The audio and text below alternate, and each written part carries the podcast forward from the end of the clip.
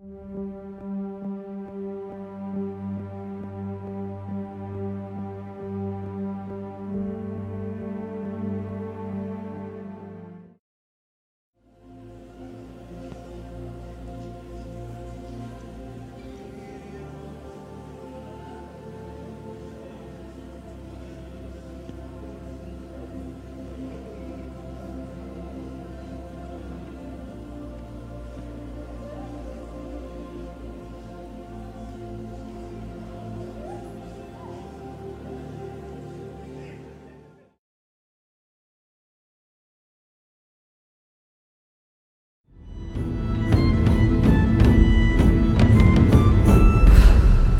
ancestor Abraham was blessed on behalf of mankind. He came into this as he saw what the Lord had in his mind. Generations of men and women who will dictate every time and season. He said they will be as the stars of heaven for this exaltation. As the stars of the heavens, they will govern with righteousness and wisdom. All of creation's ecosystems will be submitted to this divine kingdom. For they are meant to frame creation with the thoughts of the Lord. David, another ancestor, sang of this as he played on a heavenly chord.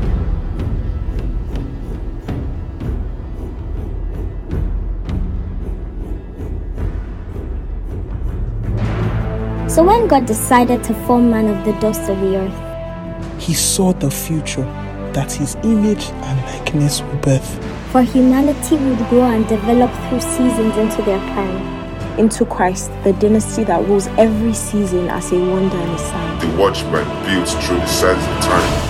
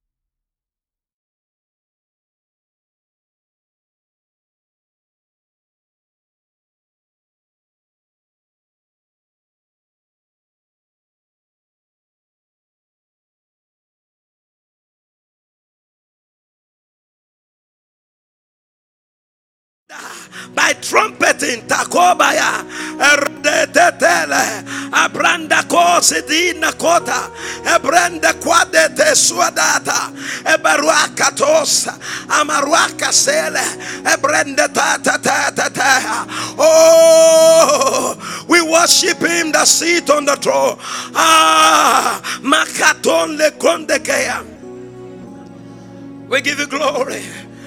You, you see we have been obtaining grace and we have been receiving mercy since yesterday. I don't want us to take it for granted.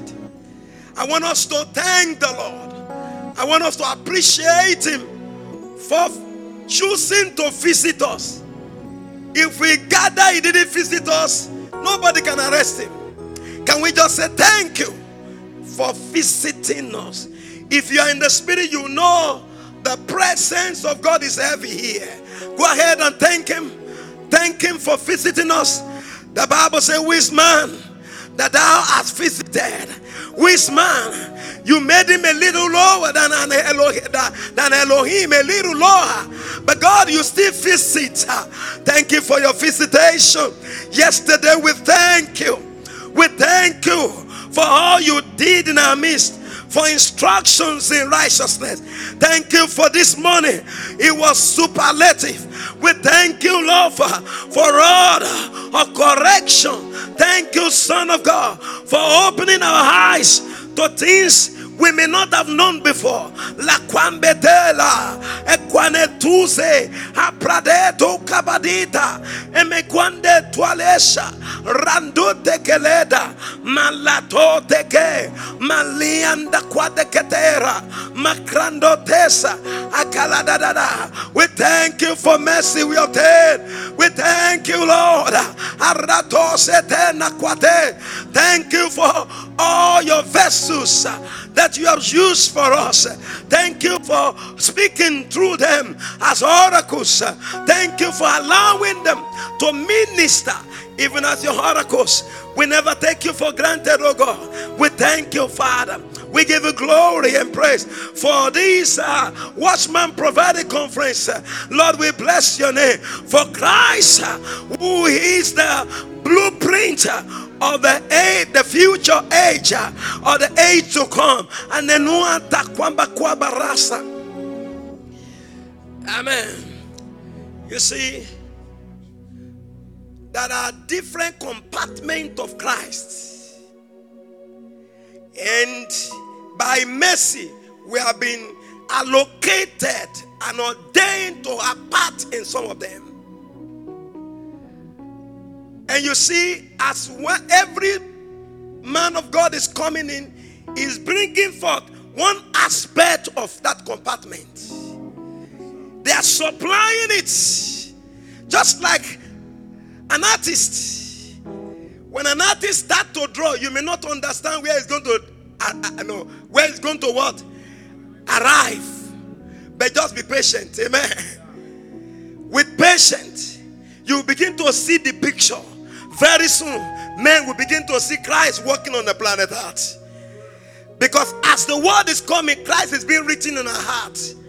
And once it's being written in our heart, we begin to live it. We will live it. Amen. We're not going to be waiting again and waiting, waiting. We are here. Amen. He said, We are the people whose you know the end of the age as well has come. And thank God for King David. He was talking about the fact that this is the time. If the fathers are telling you this is the time, you better get ready and know and prepare to be part of it. It's not going to be automatic. You have to press into it. How many of us are ready to press into it? I don't want to be a spectator. I never want to be an onlooker in what God is doing. I like this song. It say, Lord, whatever you're doing in this season.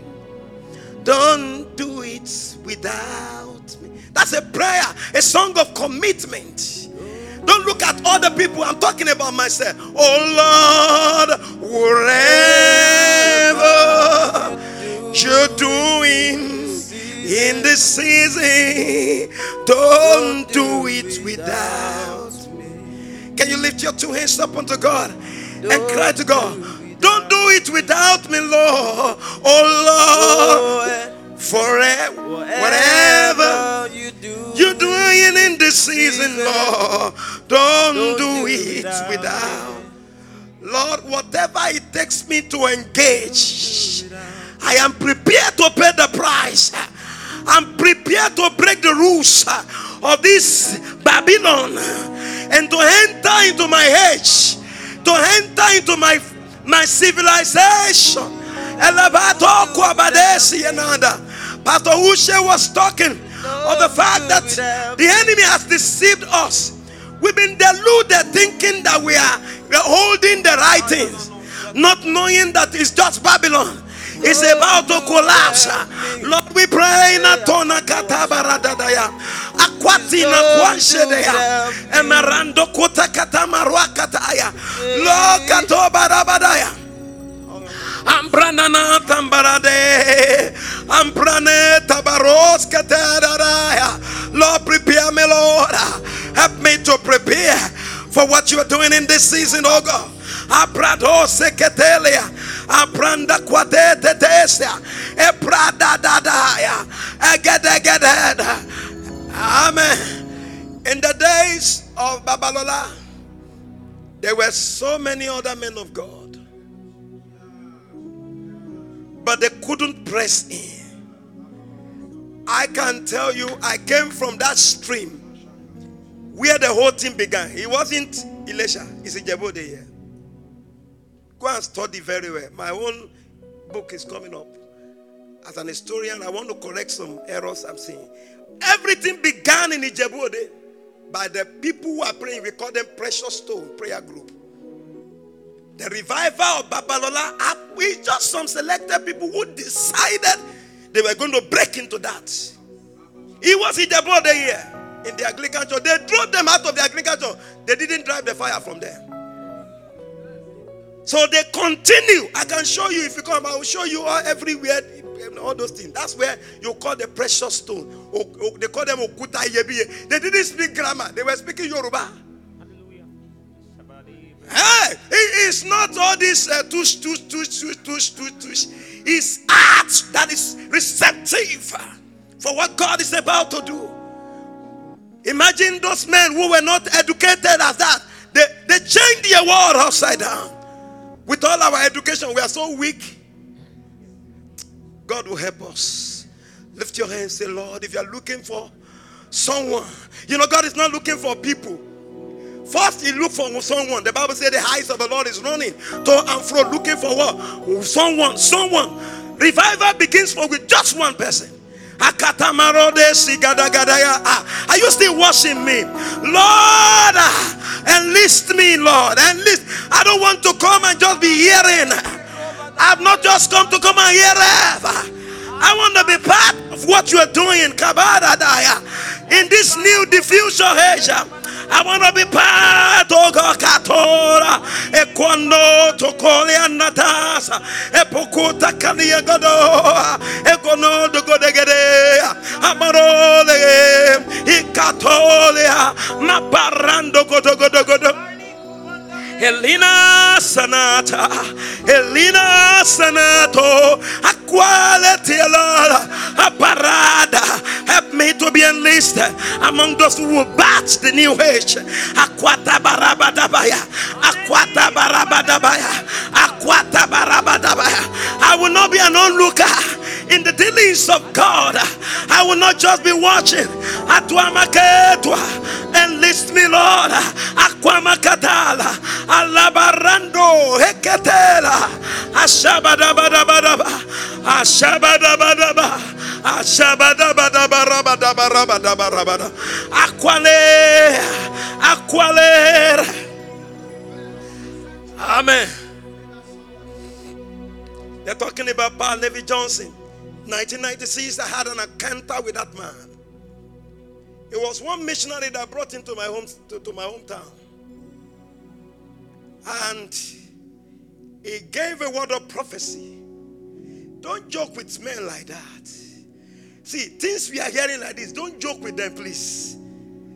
I want to tell you, uh, just last week, I saw a guy that we gave our life to Christ around the same time. Pastor Uche, do you know this guy cannot even speak in tongues for one hour?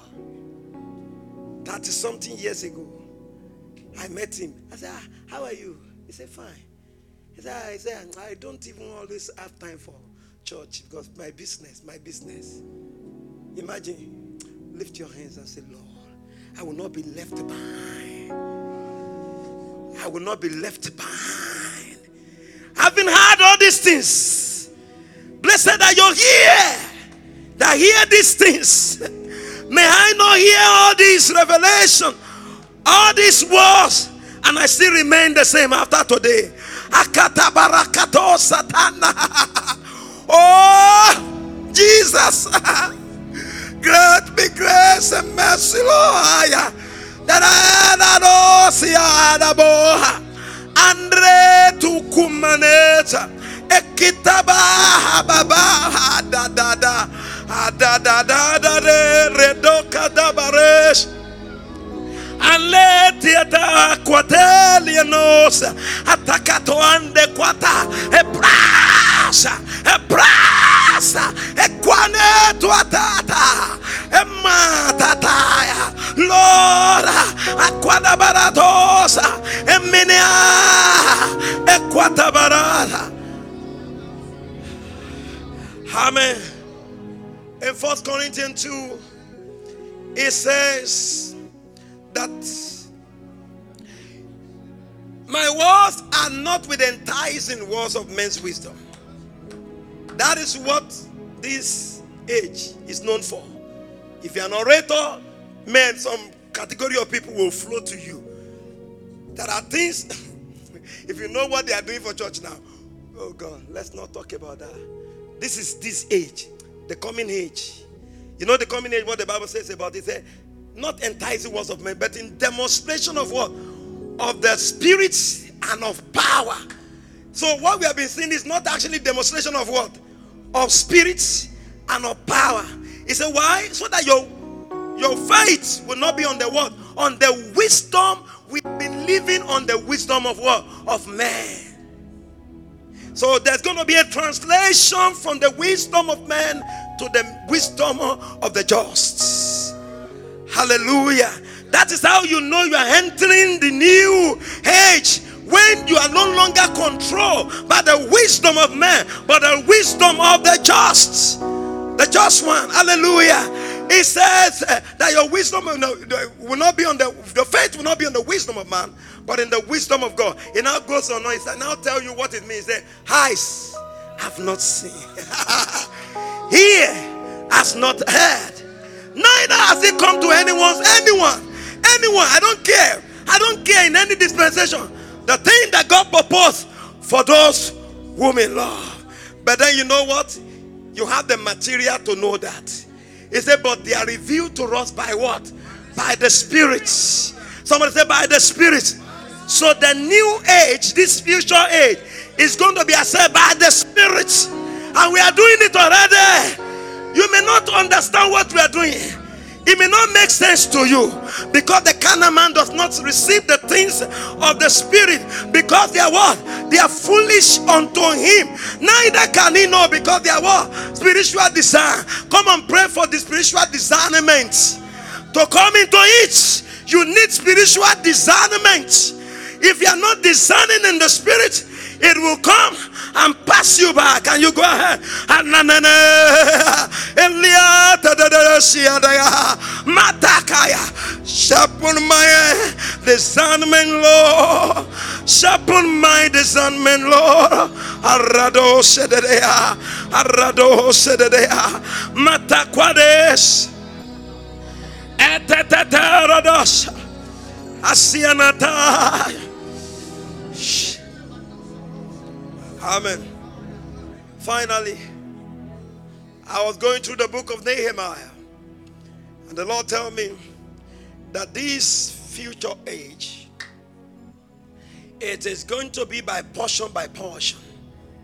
If you have time, read that. You will see that they build the wall portion by portion, different, you know, 12 tribes. All of us here, you at least you belong to one tribe. Hallelujah. And so, wherever you find yourself, you rebuild. Amen. Wherever you find yourself, you supply. Can you pray to God and say, Today, as many that you will be bringing forth to bring your word to us, let them minister from you. Let them supply that which will help us to announce this season. Can we begin to pray right now?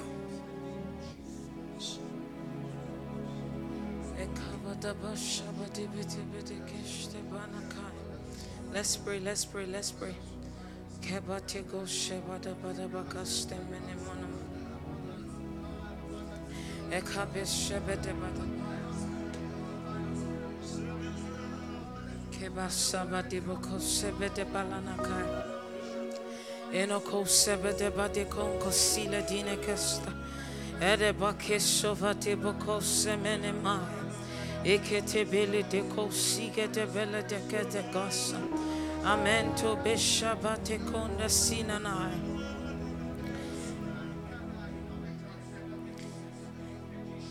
In Jesus' name we have prayed. Let's just begin to make sounds to the Lord right now. Let's worship Him. We're in the house of our Father. Let's just sing our song. Let's bless Him. Let's bless Him. Let's bless Him. I promise you, you can do it better. No one can worship God for you. You can do it better. You can do it better. You can do it better. You can do it better. You can do it better. Ekabada bayane kebamo belade. Ekabaya belede no kadebe.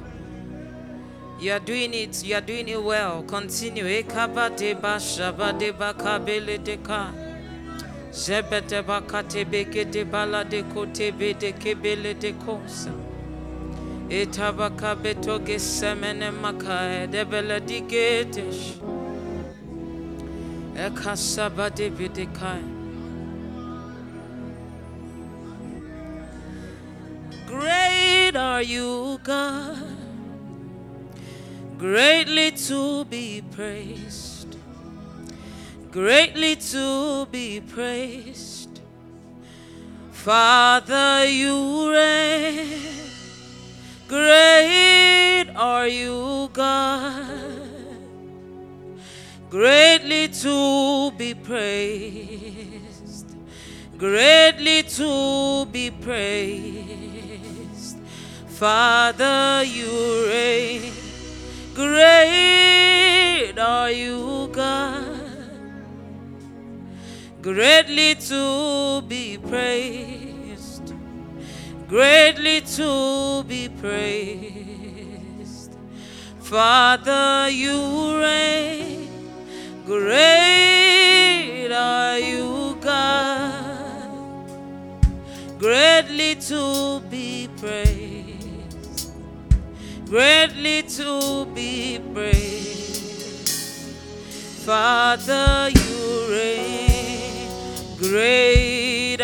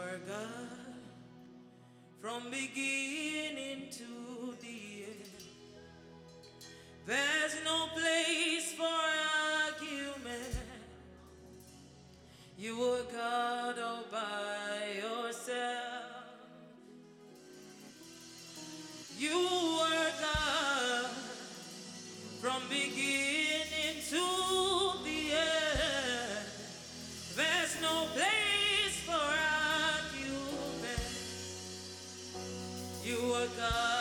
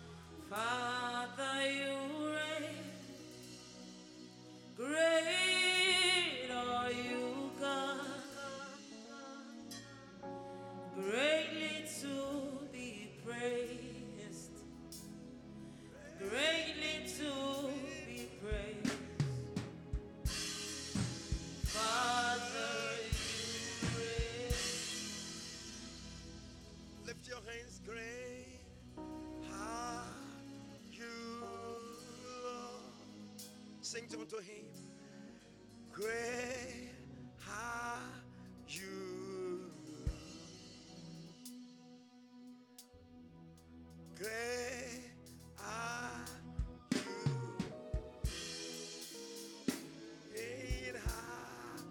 You. Can you say something to this monarch of Zion? Say something to the one that sits upon the throne. The one that the 24 elders and the four living creatures could not rest when they behold his glory. it were between the cherubim. ah, mímọ́ mímọ́ nínú àwọn ọ̀run. Akanete bara ageless, boundless, limitless, eternal God. Ancient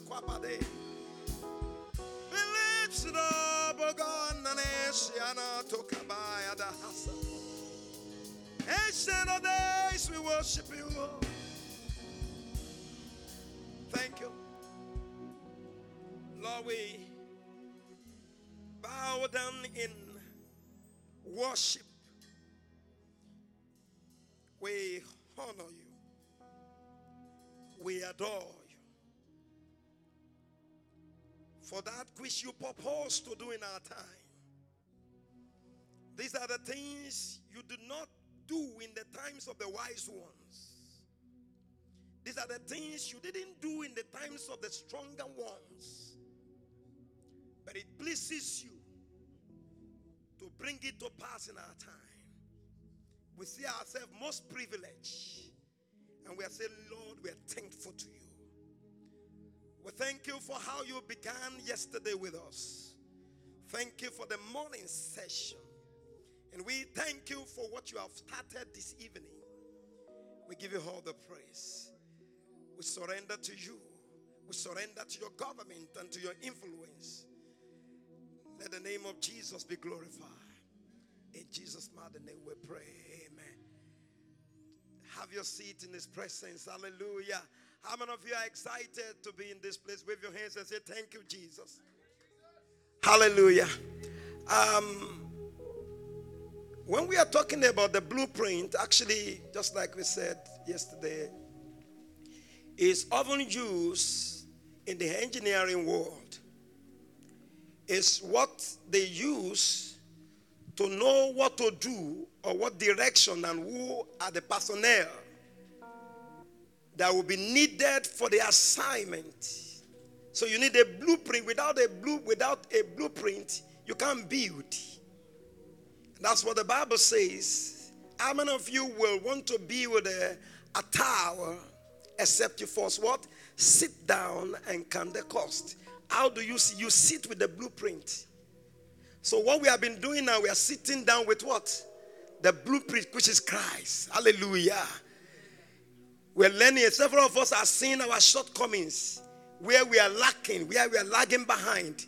And we're trusting the Lord to be able to supply the supply of the Spirit to help us to be able to fix in those areas so that we can be uh, qualified for what He wants to do. In our midst today, we have, I call him a spiritual architect. He's coming with another dimension. Hallelujah. To help us further to unveil the blueprint, which is Christ. That's the building, that's the project. Hallelujah. So, all of us are partners. Amen.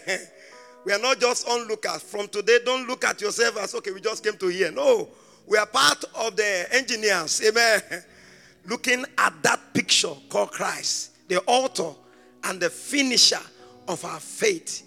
Hallelujah. Who for the joy that was set before him endured the cross and despised the shame. Glory to Jesus. Ladies and gentlemen, we I love uh, this man of God. He's blessed. Amen. I said he's blessed. Fra- uh, Francis is blessed. If you don't know, I need to tell you he's a blessed man. Hallelujah. He's blessed. And then he's going to bring out of that resources to be a blessing to us. I would like to welcome our brother Francis Jr.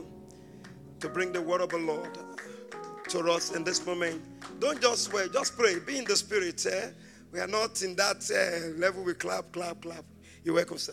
Thank you, sir. Hallelujah. Amen. I'm blessed, amen.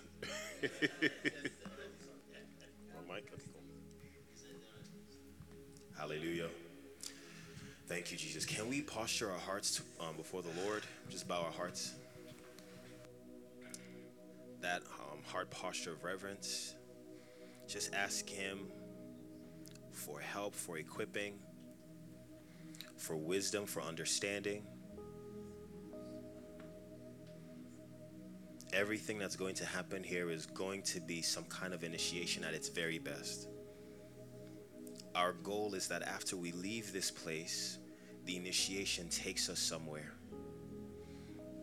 And so, Heavenly Father, we come before you even this evening, Lord God, asking you for a tangible touch from heaven, Lord God, that would be tender enough, that would be strong enough, that would be convicting enough, that would be persuading enough, Lord God, that even when we leave, Lord Jesus, there will be a fragrance, Lord God, drawing us even closer to you, Lord Jesus.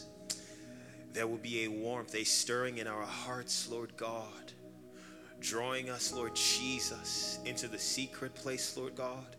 Drawing us, Lord Jesus, into deeper conformity with you, Lord Jesus. Drawing us, Lord God, into more vulnerability, Lord Jesus. Establishing, establishing us, Lord God, even, even deeper and stronger in your word, Lord God. Lord Jesus, we say thank you. We ask that you will arrest, you will captivate our souls. You will take over our hearts, Lord God. You will steer, you will direct, Lord God. You will put your fear in our hearts, Lord God, so that we can respond, Lord Jesus, as you speak. Oh, thank you, Jesus. Can we ask the Lord again? Lord, we ask you, Lord Jesus, for something, Lord God, to drop during these sessions, Lord God. Specifically, this session, Lord God. We're asking for your mercy, for your kindness, Lord God.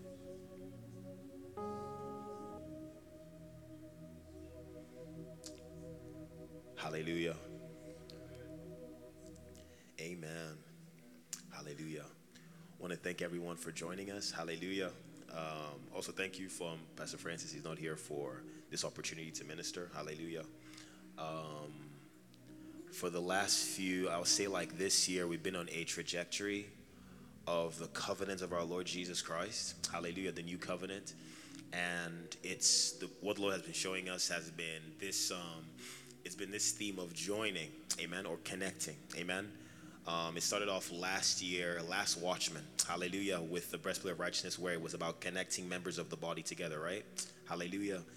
And the theme for that was the breastplate of righteousness. And we explained um, one major theme that was um, driven um, pronounced, trumpeted, was that um, the body ought to be one and our unity is under God. Amen.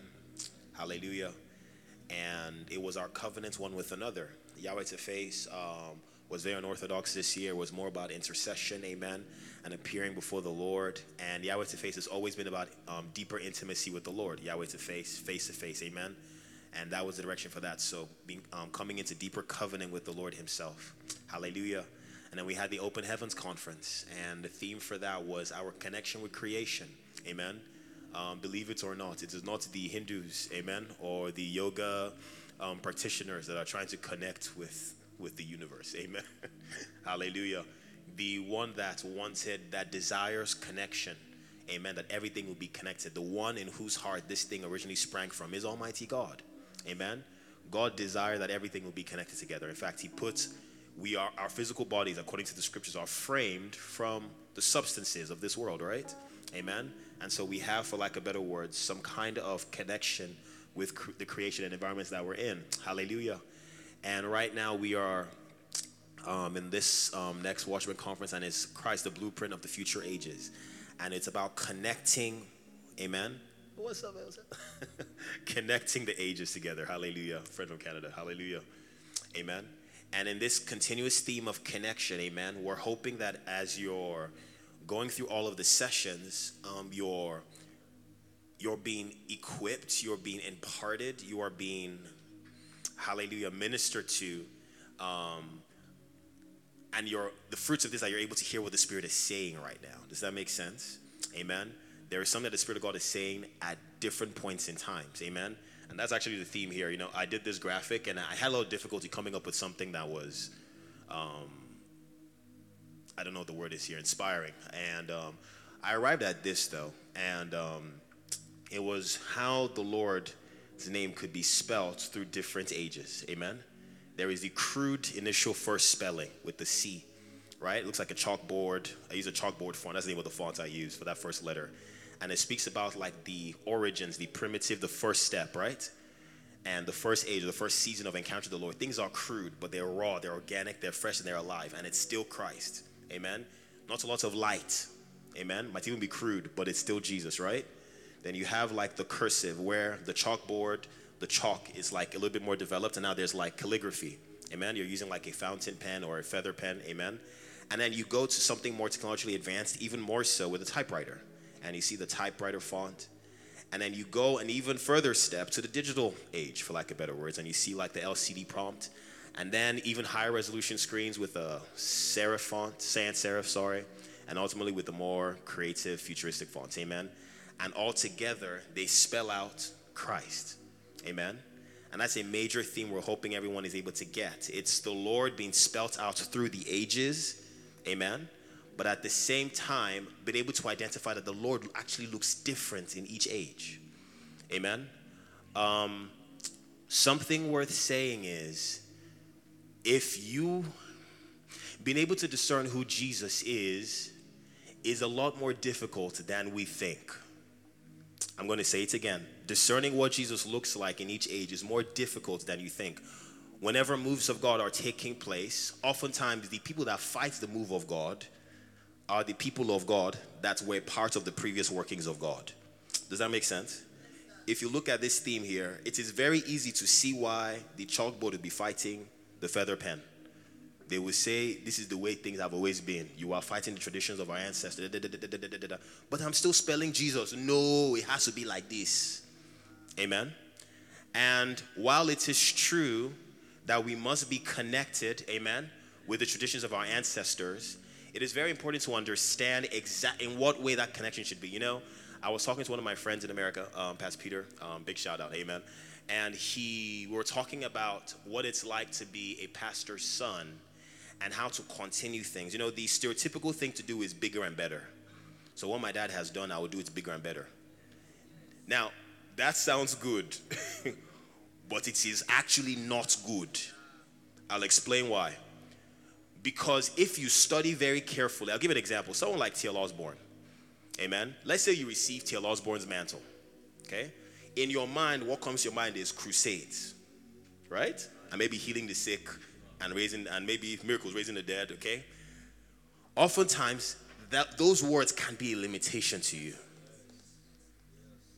because if you study very carefully and you see the fact that if you study T.L. Osborn's life specifically, you see that T.L. Osborn was a pioneer. And he did things that were unconventional in his time. So if you have that mantle of T.L. Osborn on you, you have to be doing something that is also unconventional in your time. Does that make sense? So it's not just do what T.L. Osborn has done and make it bigger and better. You don't need to have his mantle to do that. Does that make sense? When, when David took Moses' tabernacle and he was meant to, he didn't take Moses' tabernacle. When he received instructions from God, there was a resemblance with Moses' tabernacle, right? But if you check very closely, you see something very, very different, more sophisticated. It wasn't just bigger and better, it explained Moses' tabernacle even more. So, for example, through Moses' tabernacle, you would see the brazen laver, you would see the seven golden candlestick, amen? But if you look at Solomon's temple, you would see that they had 10 lampstands, showing what? The 10 fingers of the hand of the Lord. You understand what I'm saying? So through that, you can you understand a little bit more the significance of this thing through what David has done. But you might also say, but so Moses' tabernacle was portable. Why are you building cement? God doesn't do any building. What what I'm saying? And there's even a more unorthodox t- tabernacle, the actual tabernacle of David, which is that tent, the actual tent that David built that had no structure whatsoever. Amen? Hallelujah. It's funny I'm talking about tabernacles because that's actually the theme I'm going on right now. Amen? And it's that Christ is the dwelling place of God, irrespective of the age. He manifests uniquely. Amen? But he is always what God is doing now. Does that make sense? The reason why he is difficult to discern is because God is always, for lack of better words, doing something new. Please hear what I'm saying, okay? Just wanting to do something new doesn't mean that it's Christ that's talking. Does that make sense? There, there must still be that connection through the ages of what God is doing. There must still be that gradient of what God is doing. Amen? But at the same time, God is not a static spirit. If you look at the innovations in, in different spheres of, of life, you would see in technology, for example, when people are inventing televisions, televisions look a specific way 50 years ago. They looked a different way 20 years ago. They looked a different way 10 years ago. And right now, televisions look very different, right? At one point in time, televisions were powered by vacuum tubes that were huge, right? And they made this. It was made by firing electrons in a vacuum tube on a specific, um, a coated piece of glass. Hallelujah. And those electrons fired would make, would light up each of the dots. Amen. After a period of time, more advancements came in, and we had LCD monitors. Amen. And LCD television, sorry. Hallelujah. As we kept on going further, we had um, even projectors showing up. Amen. As we kept on going, we had LEDs and OLEDs, and now we have QLEDs and so many different ones. It's still a television, but you can see, amen, advancement. Please hear something, okay? Christ is always advancing towards something. Does that, does that make sense? He's always, he's, Christ is the, what God is doing advanced. Does that make sense? But it's not just bigger and better. Bigger and better doesn't require, maybe I should help um, explain something. I said that Christ is the dwelling place of God in every generation, right? Hallelujah. The actual dwelling place of God is us, right? Human beings. Amen. But there are figures that help us understand who we are. Hallelujah. A major figure is this thing, the tabernacle. Hallelujah. Now, the tabernacle is a fancy box, amen, or a fancy tent. Thank you very much, sir. Um, that houses something we refer to as the testimony, the testament. Amen. On that testament are written the laws of God. Hallelujah. Is everyone following? Is this boring? the whole point of the tabernacle, amen, is that for lack of better words, God will dwell there. Or when someone enters this place, they would find God. Or that God can be found through this place. So, for this reason, the tabernacle can be a gate, it can be a portal, it could be a door. Hallelujah. Amen. Now, all of the different furniture items, all of the rooms, all of these things are to serve the purpose of housing that testament. Hallelujah. Wherever the testament can be found, amen, that place becomes a tabernacle. So, the core of the actual tabernacle is the testimony. Does that make sense? Now, initially, please hear me out. Initially, this thing here was not was never meant to have been. If you check what God wanted before he built this, before um, he had Moses build this thing, God wanted the children of Israel to come up on Mount Sinai, right? And when, he, when they would all come up, um, God would have, God would feast with them. The Bible says in Exodus 24 that they feasted with God. Amen? And that was meant to be a, a 40 day and 40 night interaction. But because they rejected God, it was only, I think it was only like a day they hung out with God before God said, ah, you guys can go back. He said, no, so go away. Moses, you want to hang out with me, so you come up and hang out with me for 40 days and 40 nights. Amen? And when that interaction, the brief interaction that God had with the children of Israel, the leaders of Israel, 70 elders of Israel was over, then there was the personal invitation to Moses. If you check Exodus 25, immediately Moses draws near to God, the first thing that God begins to talk to him about is the building of the tabernacle. Essentially, how to house the testimony. Does that make sense? So I want us to strip away. I'm, I'm, um, if you can hear me out, I would say some things that might sound deep or um, I don't know what word to use here, maybe technical, but try and hear what I'm actually saying. Go past the language and get to the core of things. Does that make sense? So when I say tabernacle, don't get discouraged. They've said that word again. Why? Or if I say feast, oh, why are these people saying Old Testament? Hallelujah. Or if I say cherubim, don't be afraid. Amen. These should be words that should be thrown around with understanding. Does that make sense? We should be able to understand what these words mean.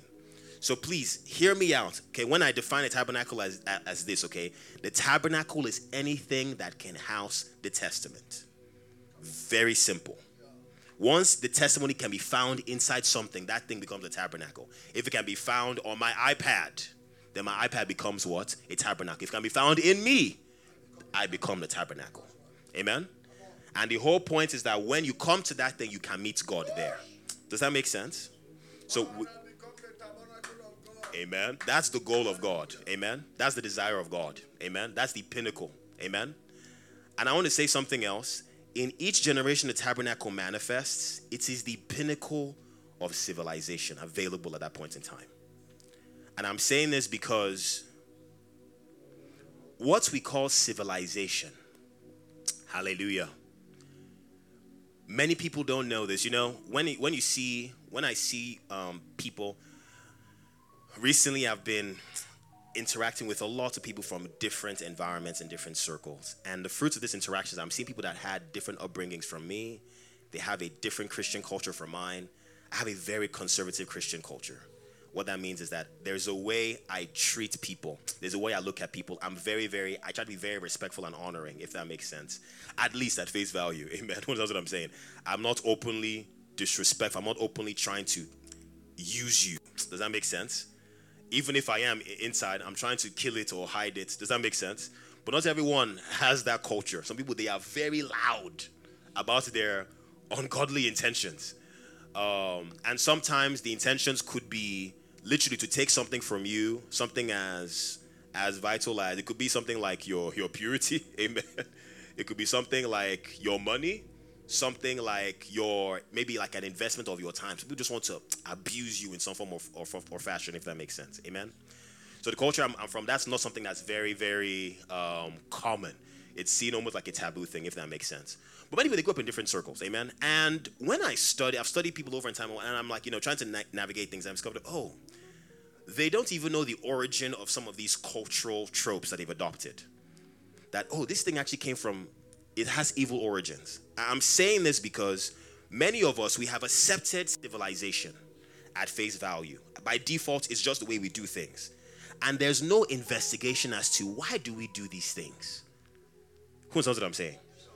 So, for example, a good question happening right now. I love the way, uh, you know, um, our millennial generation. It, we might come off as rebellious in some form or fashion, but keep in mind that in every dispensation, Christ looks a specific way.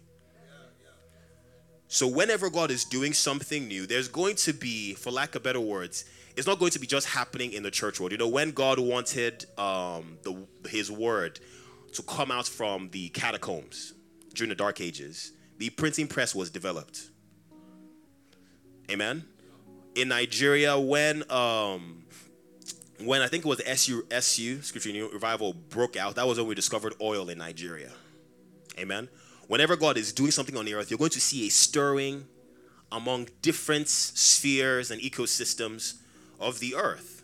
That's the truth. Amen. It's not just believers, but even unbelievers. There's a movie that um, that movie, The Banker, the movie about real estate. When Martin Luther King was advancing stuff on a more Judeo-Christian front, preaching, you know, I have had this dream. God showed me white and black people mixing together. There were other beach people that were hitting other beachheads. The one we watched was the one of um, people in the finance and real estate arena. And God was doing work through them, even though they were not believers per se.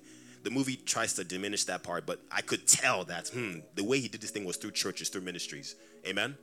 Hallelujah. What I'm trying to say here is that many times God is doing something, and He might not necessarily use a very, very Christian person to do it alone. There might be Christians hiding in secret, praying and strengthening those people that are doing it, but sometimes people that are doing the dirty work are not believers. But we have to be able to discern that God is at work, right? If you check the building of the Temple of Solomon, Hiram was a part of that, right? But if you don't discern what God is doing, you can criticize that decision, right? If you see Moses was marrying black people, hallelujah. But if you don't discern what God is doing, you criticize him also. Amen. Hallelujah. Thank you, Jesus. Now, when when um oh come on, to lose track of what I was saying. Ah, come on, what was I talking about just now? Sorry, at face value. Yes, when you're seeing. Thank you so much, sir. when you're seeing the rebellion that's happening among millennials, amen, what's happening is that God wants to do something new. And so people are asking questions they would never ask before. So right now you see young people, then asking a question, do I need to go to university? And they're not asking the question just because they're lazy. Some people, they're not seeing the value in college any longer. There are now institutions that you can go to that will give you accreditation value. Thank you, because university is so expensive and it's accreditation you can get through other means. Who knows what I'm saying? And so, because of this, more questions being asked. And some, some parents will be like, no, you must go to university because this is how it is done. But then someone is asking that question because they're seeing that there's greater value in going this other route. Does that, does that make sense? Amen. They're still going to get the accreditation that university will give them, but not through that expensive way. There's a more efficient or a better way to do things. Hallelujah. Welcome, Papa. still welcome you though. Hallelujah. Now, whenever you're seeing these questions being asked, God is doing something. Amen. We need to be questioning why we do things. Why is church the way it is? Why are things not lining up the way they should? If we're not asking these questions, ah, we'll be in serious trouble. Thank you. And that's dangerous. That's not how you make progress in anything, in God, in life, in anything at all. You don't just do things because you do things. Understand why. When God gave children of Israel rituals, amen, to carry out, God told them, do them before your children and explain why. Why we're doing them. So God is not opposed to you asking why. What's what I'm saying? God wants to give answers. Even if the tradition of giving the answers is not adopted, God still wants to give answers. That's what I'm saying. So I'm saying this because we need to in- investigate facets of civilization thoroughly. Why are we doing this thing? Where does this line up in, in the will of God? What's what I'm saying? What meaning? Thank you. Yes. We must give that answer. Amen if you study civilization's origins, you're going to find everything going back, dialing backwards through what Daniel saw in visions as the seven kingdoms of this world, but primarily to a statue, or a, not a statue, a, a building called the Tower of Babel. If you go further back, you go to um, Cain City. Amen. But we'll use the Tower of Babel for reference. Amen.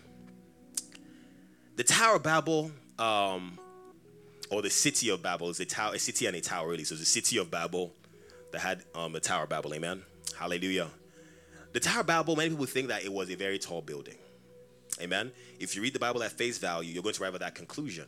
But if you check the scriptures very carefully and you, you're familiar with like the original words, you would see that the word Babel um, is an Assyrian cognate word, and it means Bab means gate or door and El means so border. Yes, exactly. Yes, and El means for short for Elohim. So Babel means the gate of gods. Amen. Elohim is a word that means God, both God Almighty and God that are not Almighty, smaller gods, essentially spiritual entities. Many people will call them just Elohim. Just means spiritual entities or judges. Amen. Now, when you study the scripture very carefully, you discover something that when they said, let's make a, a building and tower whose reaches to heaven, that heaven they were speaking about, we call it the second heavens, right? It's not the heaven where God is. It is what the Bible refers to as the, the place where the spiritual wickedness they are resting. Amen. Satan's coven. That was what they wanted access into. You know, when we say Satan and we talk about the devil, do you know that the devil is offering humanity solutions to problems? Someone says God is one that offers real solution. We understand. God, Satan's ability to give to give human beings solutions is because God gave him some things. Does that make sense? Now, those things he wants to use them to help humanity. Now, humanity is going to be, for lack of better words, is going to die because Satan. But make no mistake, when Satan is bringing forth solutions, if you do not see things the way God sees things, it is the it, is it is advancements. Thank you. Now, what happened is that as these people they journeyed forward, okay, the Bible says they dwelt in a place called they went from um, away from the east. They journeyed from the east. That meant they went away from the presence of God. Amen. And they came because that was where, um, yes, Eden was. Amen. Hallelujah. That was a reference, a callback to Eden in chapter 3 and chapter 4. They walked away from that and they went to a place called Shinar. Amen. And when they found that place, it was a fertile soil. And they said, Let us stay here. They now said, They now got together. Ah, let us build. Amen. Let us build. Building means like let us crystallize this thing. Let us make it, let us make systems out of this thing. Let us form society, civilization from this thing. And let us build society that at its peak will do what? Go to the heavens. So humanity wanted to develop, hallelujah, to the place where they could interact, amen, and fellowship at the intensity, amen, at the frequency, at the degree that spiritual wickedness do. Now, that sounds very evil to us. All the gods of all the countries are smaller than spiritual wickedness. I'm sure we know that, right? Spiritual wickedness. Most of the gods that people are worshiping are princes, principalities, and powers. Above those who have rulers of darkness of this world, above those are spiritual wickedness in heavenly places. And above that is the prince of the power of the air. So what they were, what they are going for is something that is more sophisticated. Please understand something. Demons are more sophisticated than we are right now. I might say we, I'm talking about humanity right now. This television is crude. If you know what the technology that evil spirits can give you, they can give you more advanced tech than this. We are still, there's still a building process that's taking place. We're still journeying towards that. Amen. Now, if you are not careful, you are going to limit Babel to a building. But it is not, it is a system. Dare I say, Babel is a tabernacle. What you said before about the garden of Satan. Bab- something called the hanging gardens of, of Babylon. Babylon is a garden of Satan, it is a building. Amen. Now, when we say building, don't limit yourself to st- physical structures. Amen. When we talk about the tabernacle, don't limit yourself to a physical structure. It is meant to house something called the testament, right? That means that Satan's structure is also meant to house something as well. Who knows what I'm saying? Yes. And so what's happening is that there, there, there is also advancement and sophistication en route to that destination that they had. So as they began to join, they said, Wow, we can develop, we can grow, we can be established. They didn't have bad intentions, though. You, I'm putting this in quotes because there's wickedness in the hearts of man, right? That makes these things more appealing than the ways of God, right? Because without God, without um, this weakness in the heart, you would never go the way of Satan, right? Hallelujah. Now, I'm saying all these things because over time, you have different, this structure we call Babylon, if you check Daniel's visions, amen, it manifests in different ways. It even has different names. You would see Babylon as the great empire that Nebuchadnezzar was ruling over, right? You will see later on it shows up as Persia, right? Remember that when Babylon was in, in Persia and it was interceding and the prince of Persia resisted? Morphing, that's right. Later on, you see Rome, amen? Right now, that's still the case. We're now in kind of like a transition period between Rome and something called the kingdom of the Antichrist. Yes. Now, please hear me out when I say these things, okay? If you are looking for physical structures, you are going to, just like how you need to detect God by revelation, Babylon itself has to be revealed to you. Is everyone listening? You know, yesterday when Pastor Douglas finished preaching, the angel that came kept on saying something. You need to see who your enemy is you don't know your enemy. If you know your enemy, you will love your brother. That's what I saw. That's what I heard. If you if you really know your enemy, I felt like crying. I knew that the weight of what hit me was stronger than normally would. Thank God for grace to stay, stand upright. Amen. Uh, amen. When we talk about Babylon, we are actually have something else in mind. What Satan is doing now is to make church a Babylon. So church has become Babylon. When you are talking about Babylon, don't just look outside there. The church, the book of Revelation, The Babylon that we are talking there is a church. That's actually very true. If you listen to Paul K. Davis, he explains that the woman, Babylon, is actually the church system, the false church system.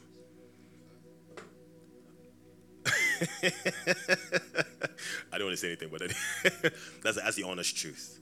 What we are waging warfare with as believers right now is that we're inside of a temple.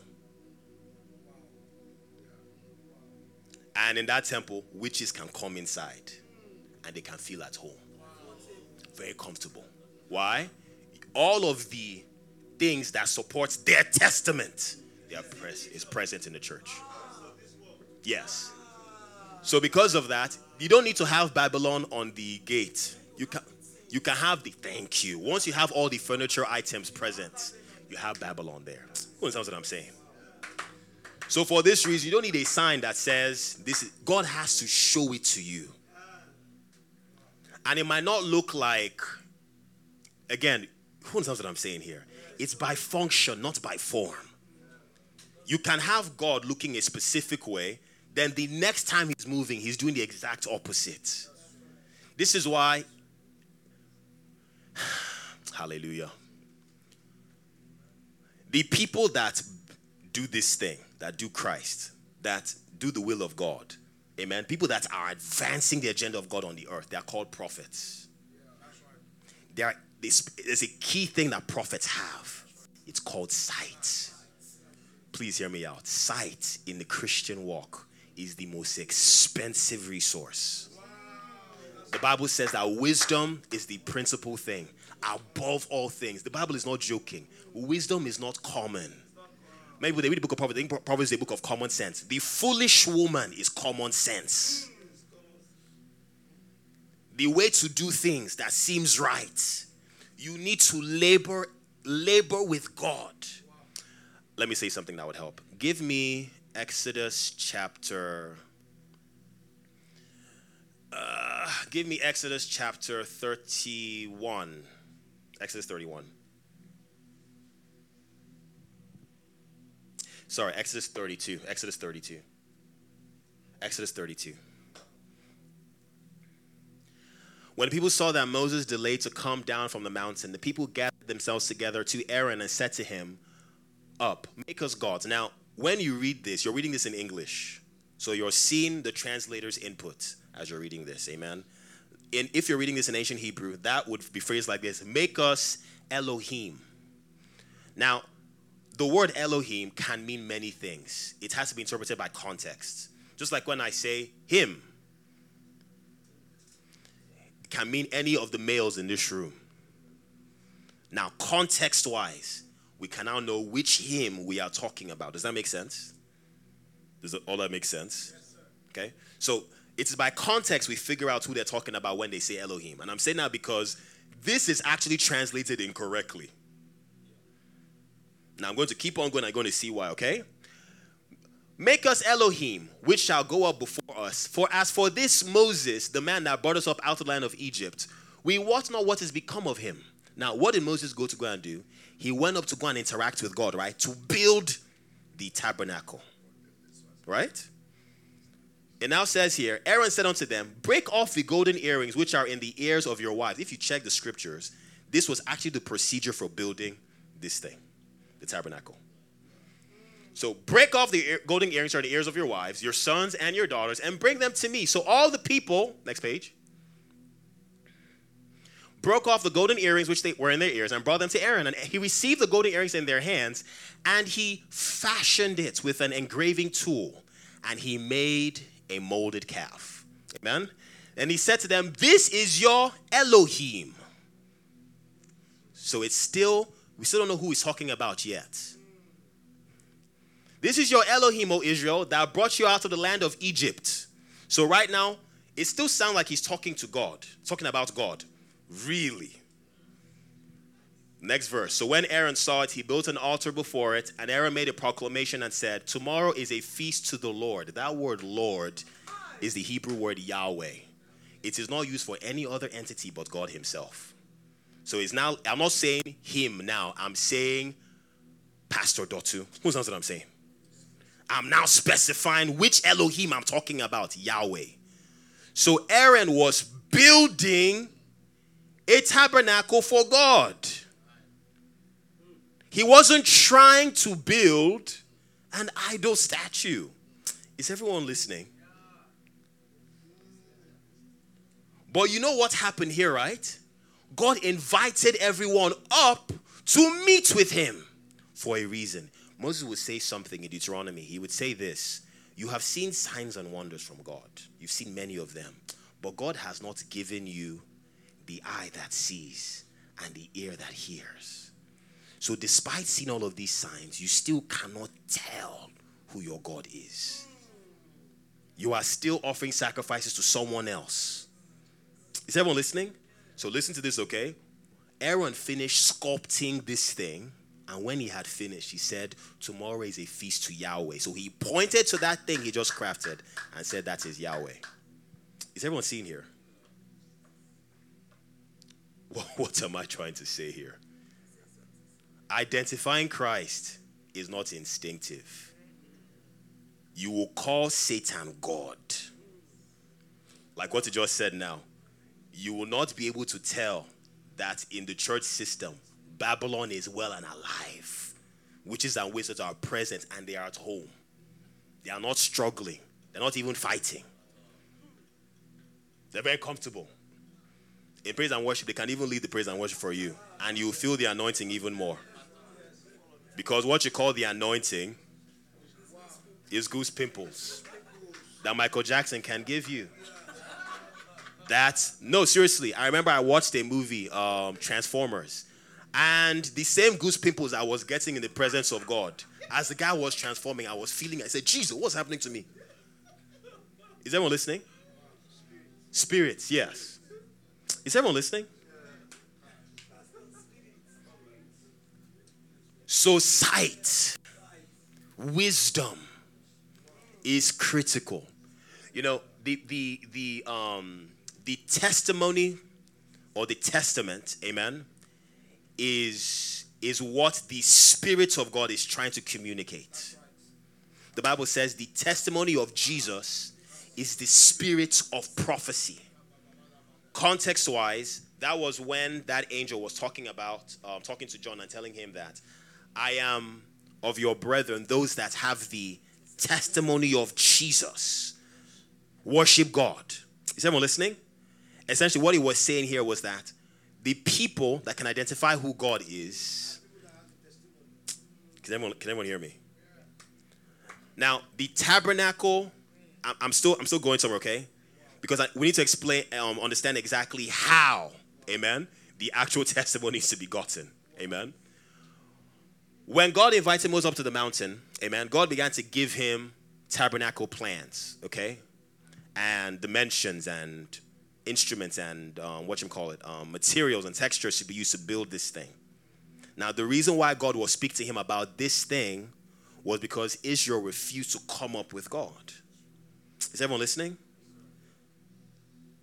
The original plan that God had in mind was that all of Israel would go up and be with God. And there, the testimony will be revealed to them there. What this thing is actually for, it's actually Hallelujah. You know,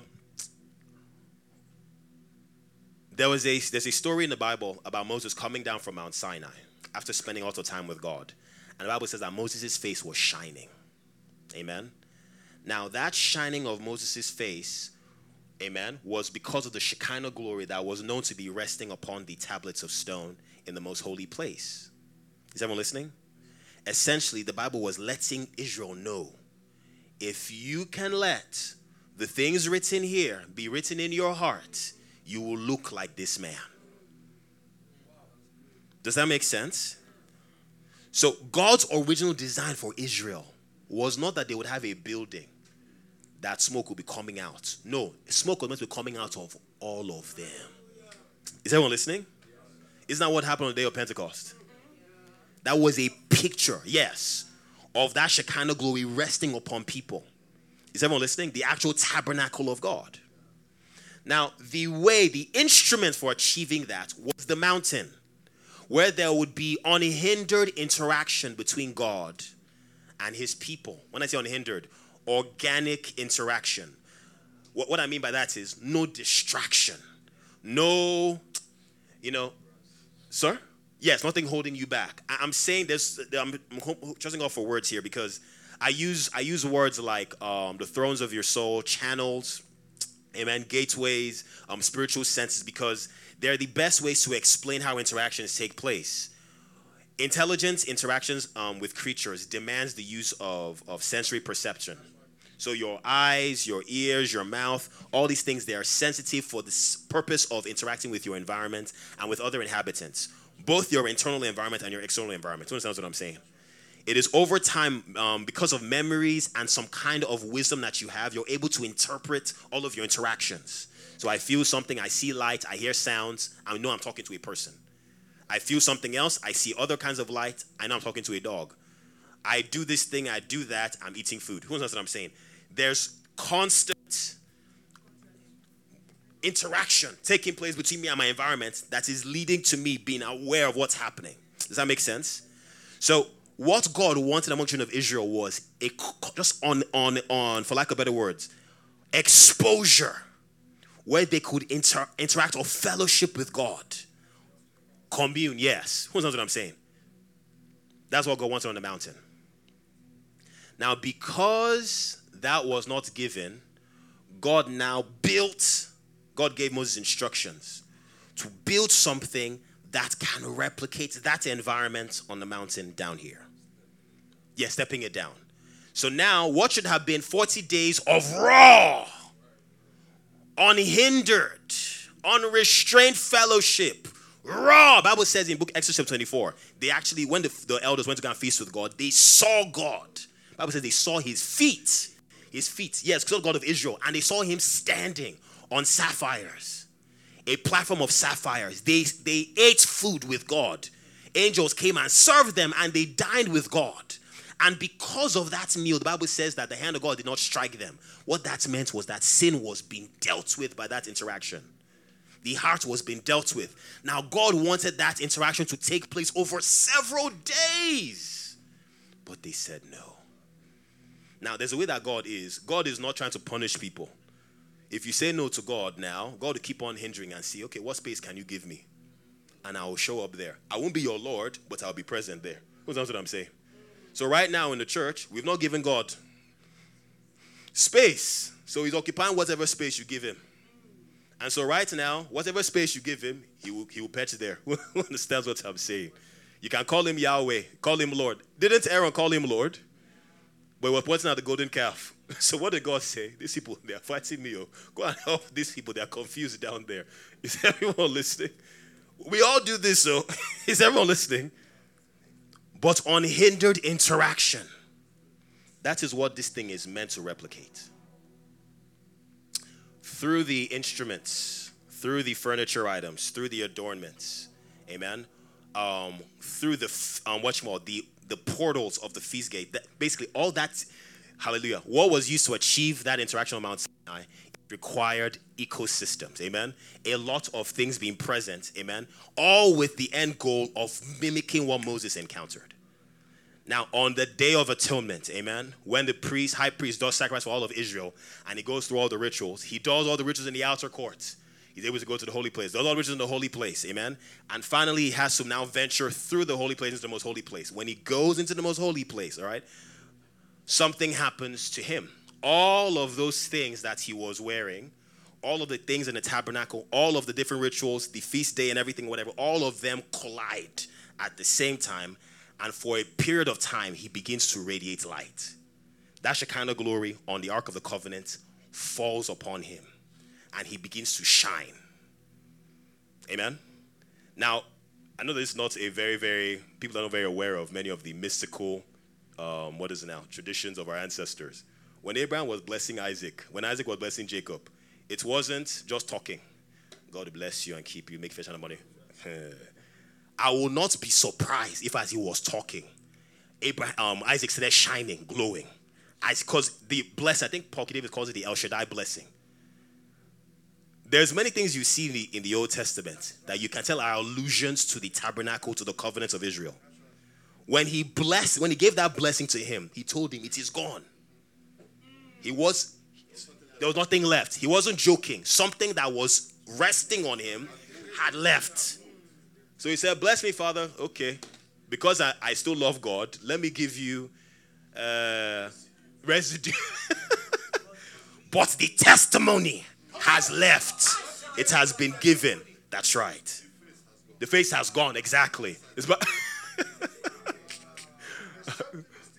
hmm. Ooh. To, to, to Jesus. God bless me is in Christ. I bless you Christ. Right. If you don't want the face of.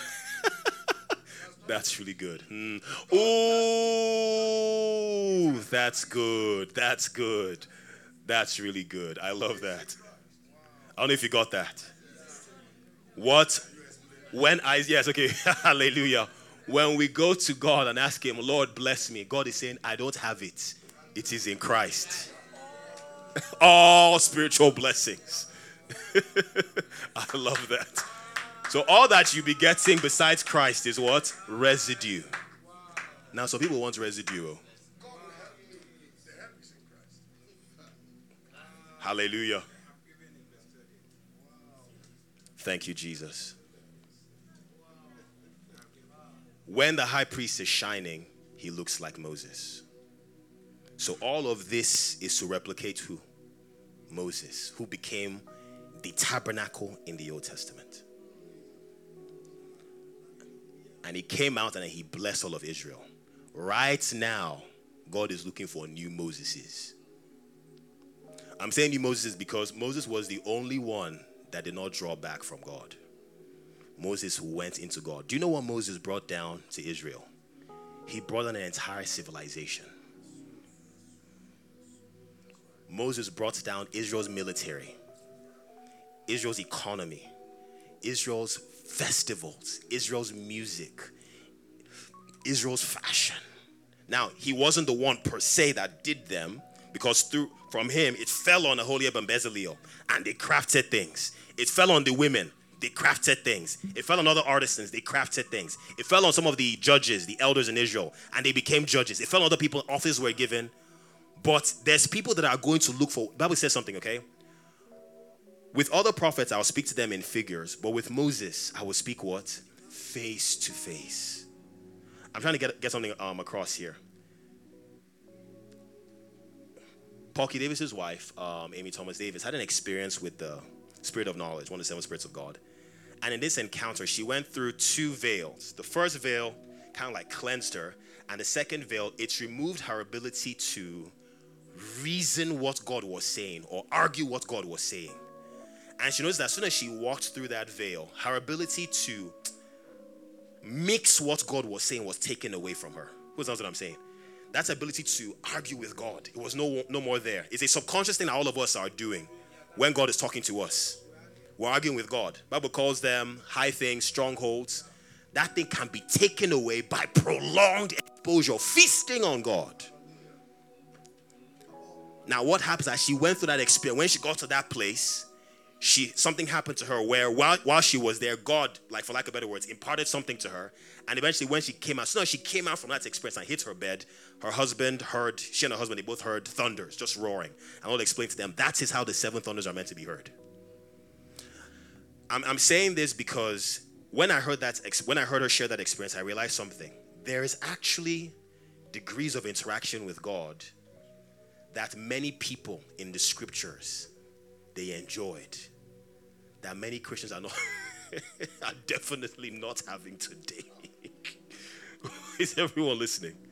Without this interaction, your Christianity is rubbish. I'm going to be honest with you. It's not that it is bad. It is what? It is rubbish. It is Babylon. It is not the garden of God anymore. It is called. Please understand something. Babel is not is not as demonic as we think it is. It's not as know when we think about Satan, red with a long tail. No, no, Babylon has different forms. There's forms for now. Have you seen on YouTube when motivational teachers, the people that they can do motivation, when you hear them talk about you can be the best you, when you hear them talk, they sound better than the most motivational pastor. I saw one of them. If you see how much money they have, the screens, when they finish doing the show, they'll have sparkler. Oh, time is up, right? Okay, okay, thank you. okay, okay. Oh, actually, okay, I just use that. Hallelujah. Sorry. thank you, thank you. Hallelujah. Oh, is there a message inside? Okay, okay. we said that seal. That's why. Gotcha, gotcha. Hallelujah. Yes, yes, yes. Yes, yes. You see sparklers coming up. And when you see those sparklers, you get goosebumps. You will feel there's people that when they sing, they're they're not, they're charismatic. Hallelujah. Yes, when Michael Jackson would sing, people would faint. People cry. you see people they're carrying them. You know how we have meetings and they're carrying people on stretchers. They they've fallen out. You see people carrying girls, weeping. Thank you. Yes, yes, yes. This hmm. and this. Please understand something. Discernment is not something passive. It's not because, like I've seen people before, they, they will look at a manifestation and say, that's God, that's the devil. And they now use that to now use an umbrella and cover everything. I'm just like, ah. You cannot judge what God is doing like that. Judgment has to be given to you. Righteousness has to be revealed from faith to faith. It is revealed. Christ has to be revealed in each dispensation and each time. And the people that can discern him, they are called prophets. And they are prophets because they have the testimony of Jesus Christ. Hallelujah. I hope you understand everything that's been said, right? The entire book of Revelation, the end goal is making this tabernacle commu- communally, as not just one person, but communities of people. Amen. What God wanted on Mount Sinai, but now God's going to have it on Mount Zion. Hallelujah. But to do it, amen, we need to have that dialogue with God. That feasting with God. Feasting with God, not so that you can come and demonstrate, demonstrate that you are feasted with God. There's a see this Babylon thing. It is it's not a joke. Do you know the elders they finished eating with God? When they were finished, they went and joined Aaron in building. So there is a measurement that's why I like what the Bible says to the measure of the stature of the fullness of Christ. Whenever God gives people things to build, He would always give them numbers. In your life, God will give you instructions. Make sure you keep them. What's what I'm saying? When God tells you fast this many days, make sure you do it. I'm saying this for a reason. In the church, we, we have to stop giving God something and expecting Him to show up. I've made that mistake so many times, and I'm learning now to begin to practice, to exercise myself towards giving God what He expects. Because the goal is to build this thing. And to build this thing, you must build according to the pattern that was shown to you. If you don't actually build this thing, it won't be God inside. And when God is not inside, you can do wickedness inside and everything will be fine. Remember what Mommy T was sharing this morning? Even when what once you receive that blueprint from God, the bones, the ashes. Remember Elisha, his bones raised the dead. The ashes of the temp of the temple, the of the of the of the temple. When Daniel would face it, what will happen? That place, up till now, Israel is still a sacred ground. You know why? Some people they marked out that territory with their walk with God. When I'm saying building, I'm not talking about an edifice.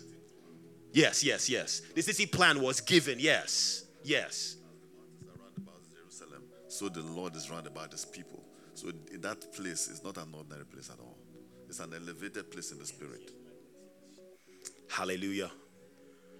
When I'm saying this, I'm not talking about going to go and get you know, Dippo. J, J, do JV with Dippo and build, build God a, a temple.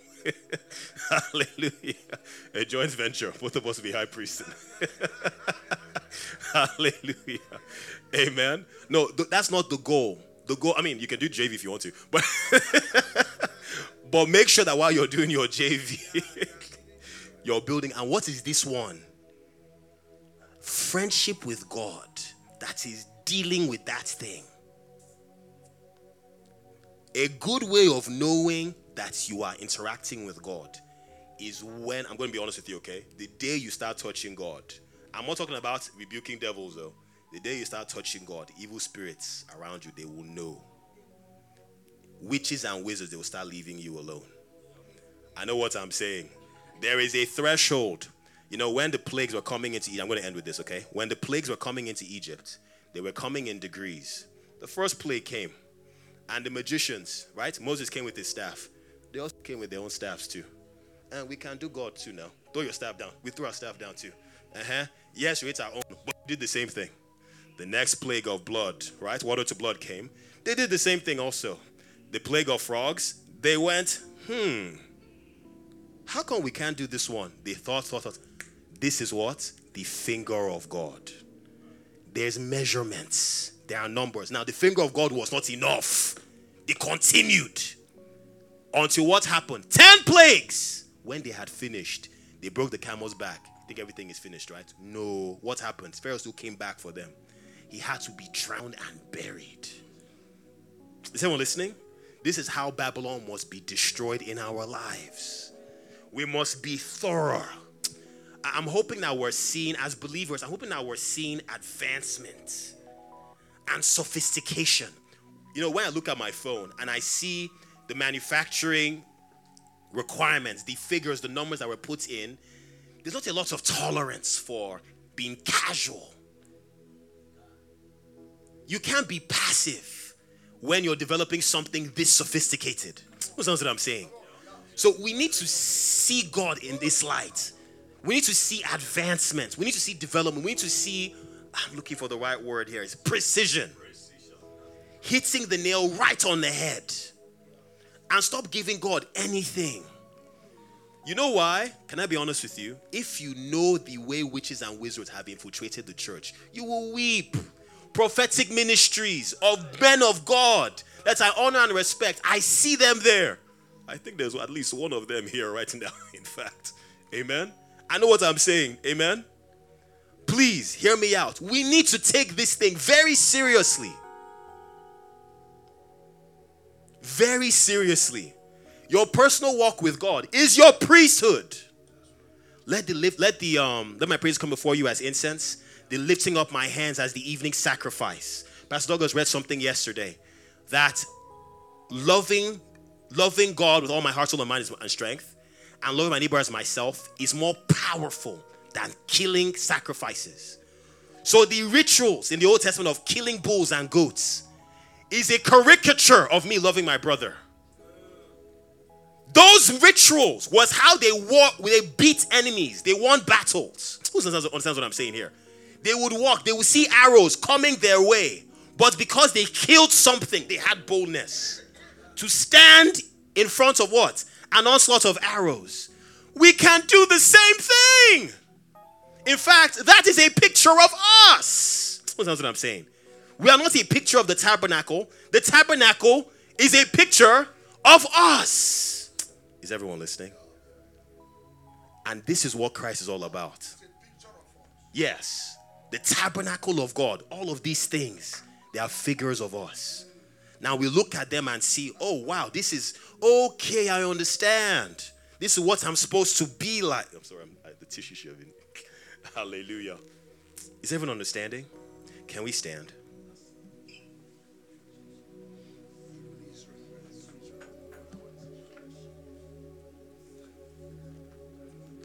You know, you can lock up in your room and start praying, and all you're praying about is about what you, you, you have not feasted on God enough.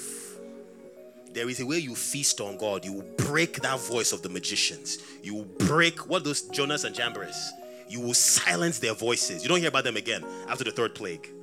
We need to interact with God. It should not be strange, child of God, that you are loving sacrificially You are loving God sacri- you're loving your brother and sister sacrificially. We've given too much room to Satan. It's so scary. I'm telling you the truth. It's so scary now. I'm just like, is there no one that can discern these things? Can we offer up our hearts to the Lord? Just consecrate your heart towards the Lord. Tell him that you want unhindered interactions. I want organic friendship with you, Lord Jesus. I don't want the mimicry. I don't want hypocrisy. I don't even want to look like I, am friends with you. I want to be your friend. I want to meet with you. I want to dine with you. I want to feast on you. I want things that are contrary to you to be taken away. I want to behold you. As you're beholding Jesus, you're discovering who you really are. Thank you, Jesus.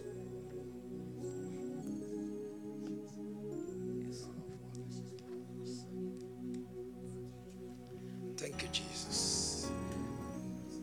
I believe you are still praying. Jesus said, The prince of this world came to me. Can we say that? Can we also say that today? That the prince of this world come to me and he didn't find anything.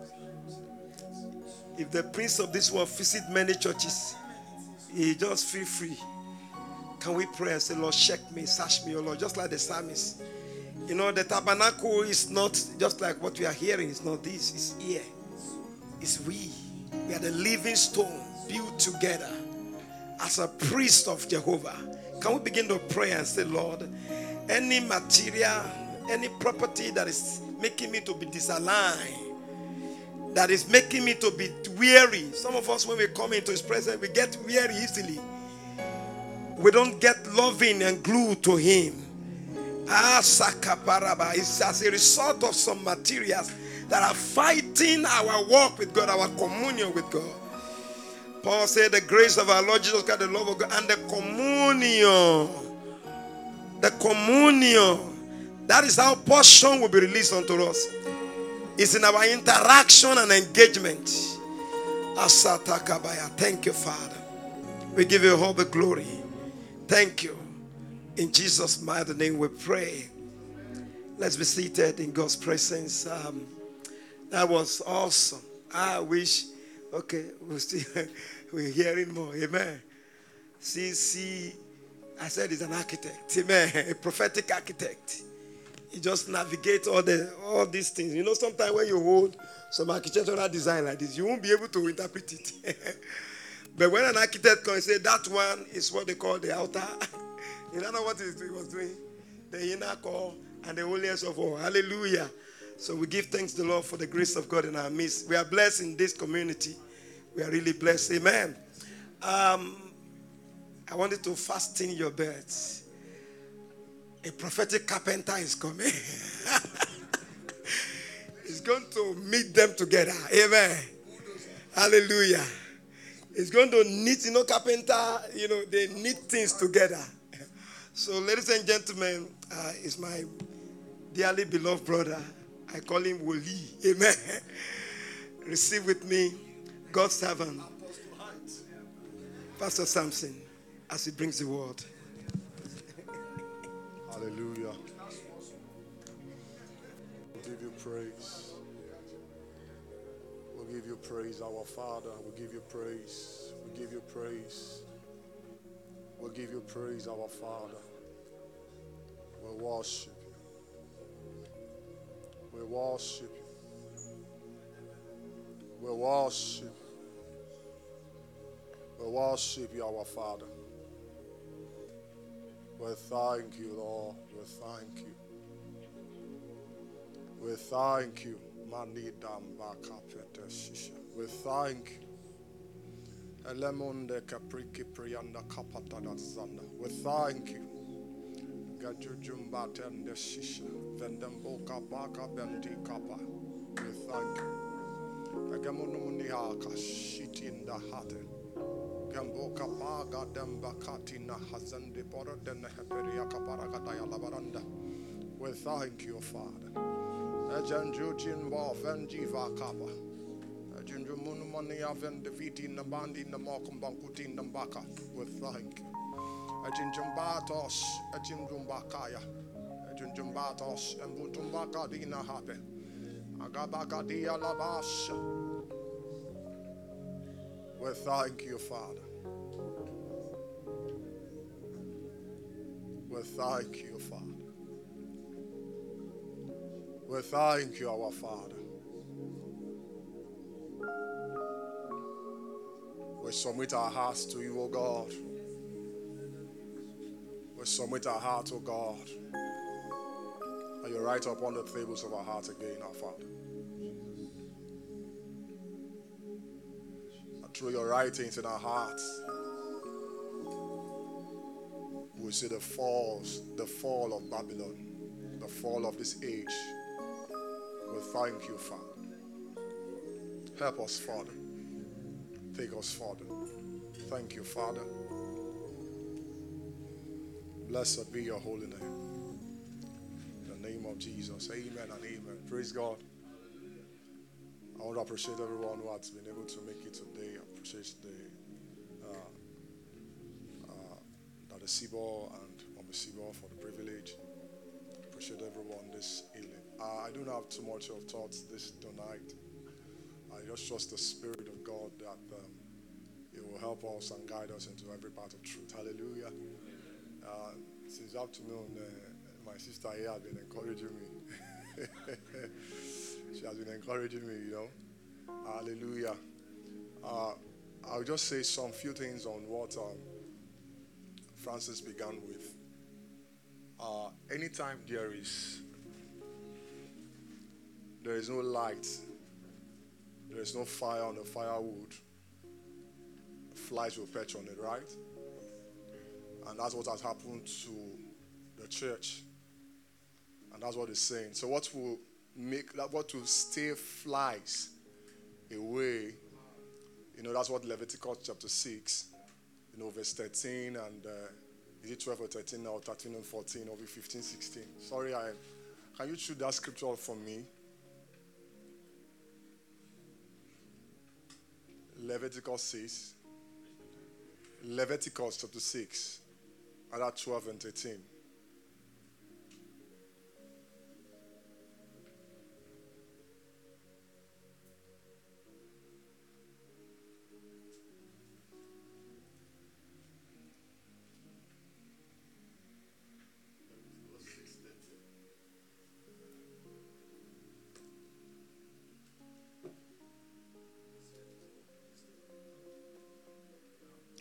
Twelve and thirteen.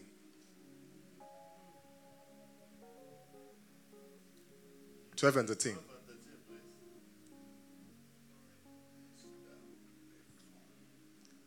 And the fire on the altar, you know, speaking about our soul, right? And the fire of the altar shall be shall be kept burning on it, and uh, it shall not be put out. And the priest shall burn. You know that for for you to cause this fire not to go out, you have to be a priest. Are you following me? Yes. Just follow me, please. I I may not be like other men of God. Yeah, just follow my my flavor. You know, Pastor was vibrating this uh, this uh, this afternoon section. So just follow my flavor, please. Hallelujah. Uh, for you to keep your fire burning, uh, you have to be a priest. Because what would, the people that burn incense are priests. Uh, if this fire is not burning, your heart or your soul can't bring about the civilization of God. Because what we bring down the civilization of God is a heart that is burning with what? With fire. So when I am cold, you know, you see the book of Revelation, it says, if you are neither cold nor hot, it means that anytime God is wanting to find expression on the earth, He's looking for a heart that is carrying fire.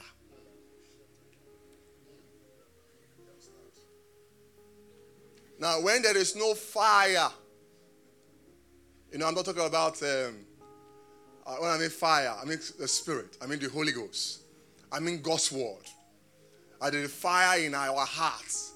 That, that is a fire that attracts God to bring down the civilization of the earth. I can't crumble Babylon if my heart doesn't carry God's fire.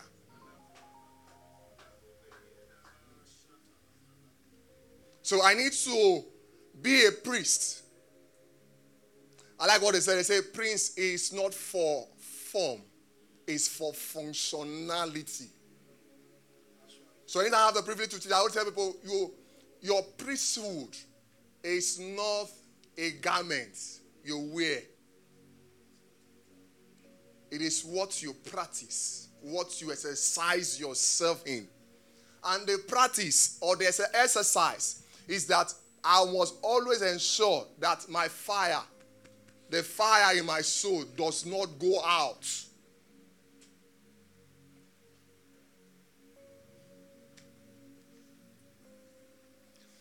How will this fire remain in the heart? Here he said, and a priest shall burn wood on in every morning.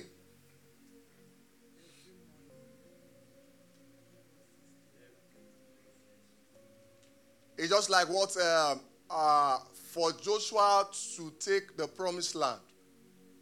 They told him to take the promised land because God promised them a land, right? For Joshua to take the promised land, he said, This book of the law. Are you seeing that? That will keep the fire burning because there is something you are going to get. There is something you are to possess. In it, I will meditate day and what? That's how you keep the fire burning.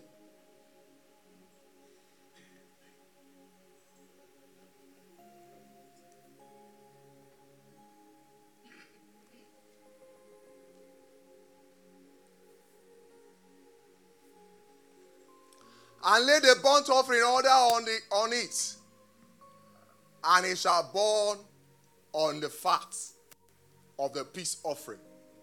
So, what is fat?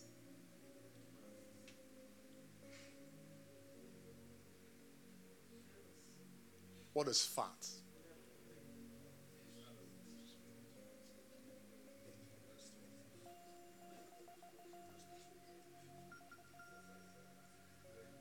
Hallelujah.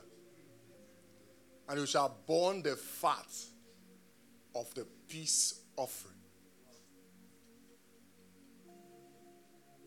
How do you burn fat? You burn fat by exercising yourself in God's word. Are you seeing that? As I exercise myself in God's word, what happens?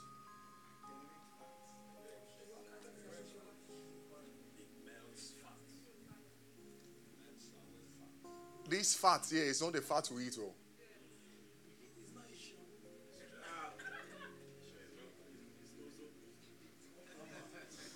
These fat here, they are the weights that easily beset us. They are the things that are not allowing us to do or to allow the fire to keep burning, doing what? To keep burning in our hearts. That I need to do what? I need to lay aside.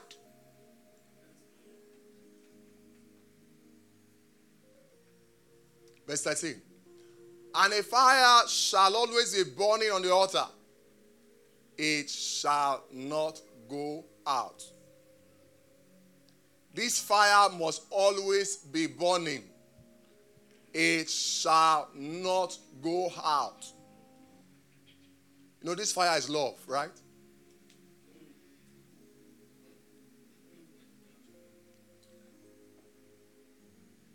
This fire that will not go out is love. You know, love is fire. That many waters cannot do what?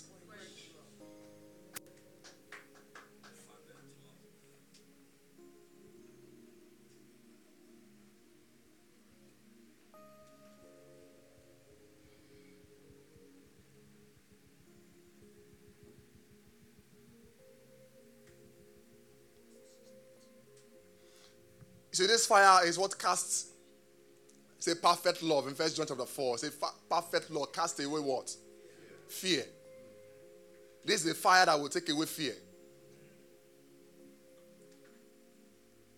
Because why he has not given us the spirit of fear. Why, why are we not pushing into the things of God? This thing we are hearing now, you know, Luke 16, 16. Can you put Luke 16, 16 for me? Luke 16, 16. Please, are we together? Luke 16, 16.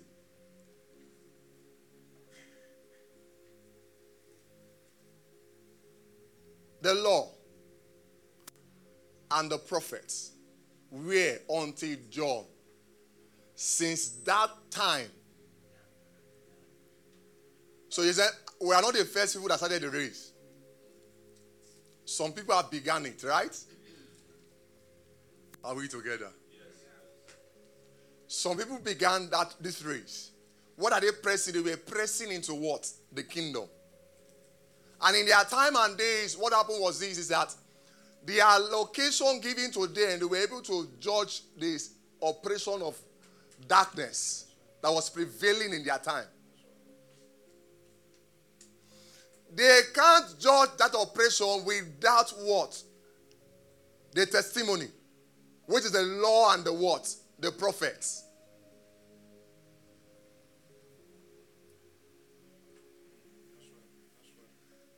The law and the prophets were, were until John. Since that time, the kingdom of God has been preached. So now the first people hearing the kingdom will preach to us. There are the generations that the kingdom has been preached to. And everyone is pressing, is pressing into it. See, our pressing, our pushing, our laboring is what will keep the fire burning.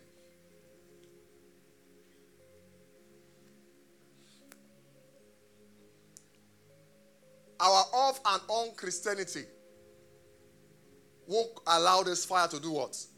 To keep burning.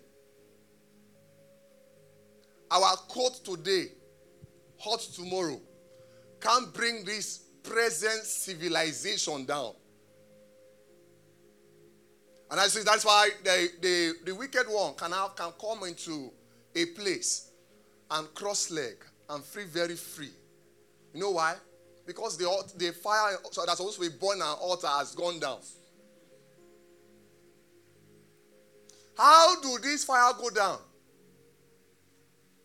When I can't submit to Pastor Uche, Pastor Uche cannot submit to me, the fire will go down. I, I can go into my closet and pray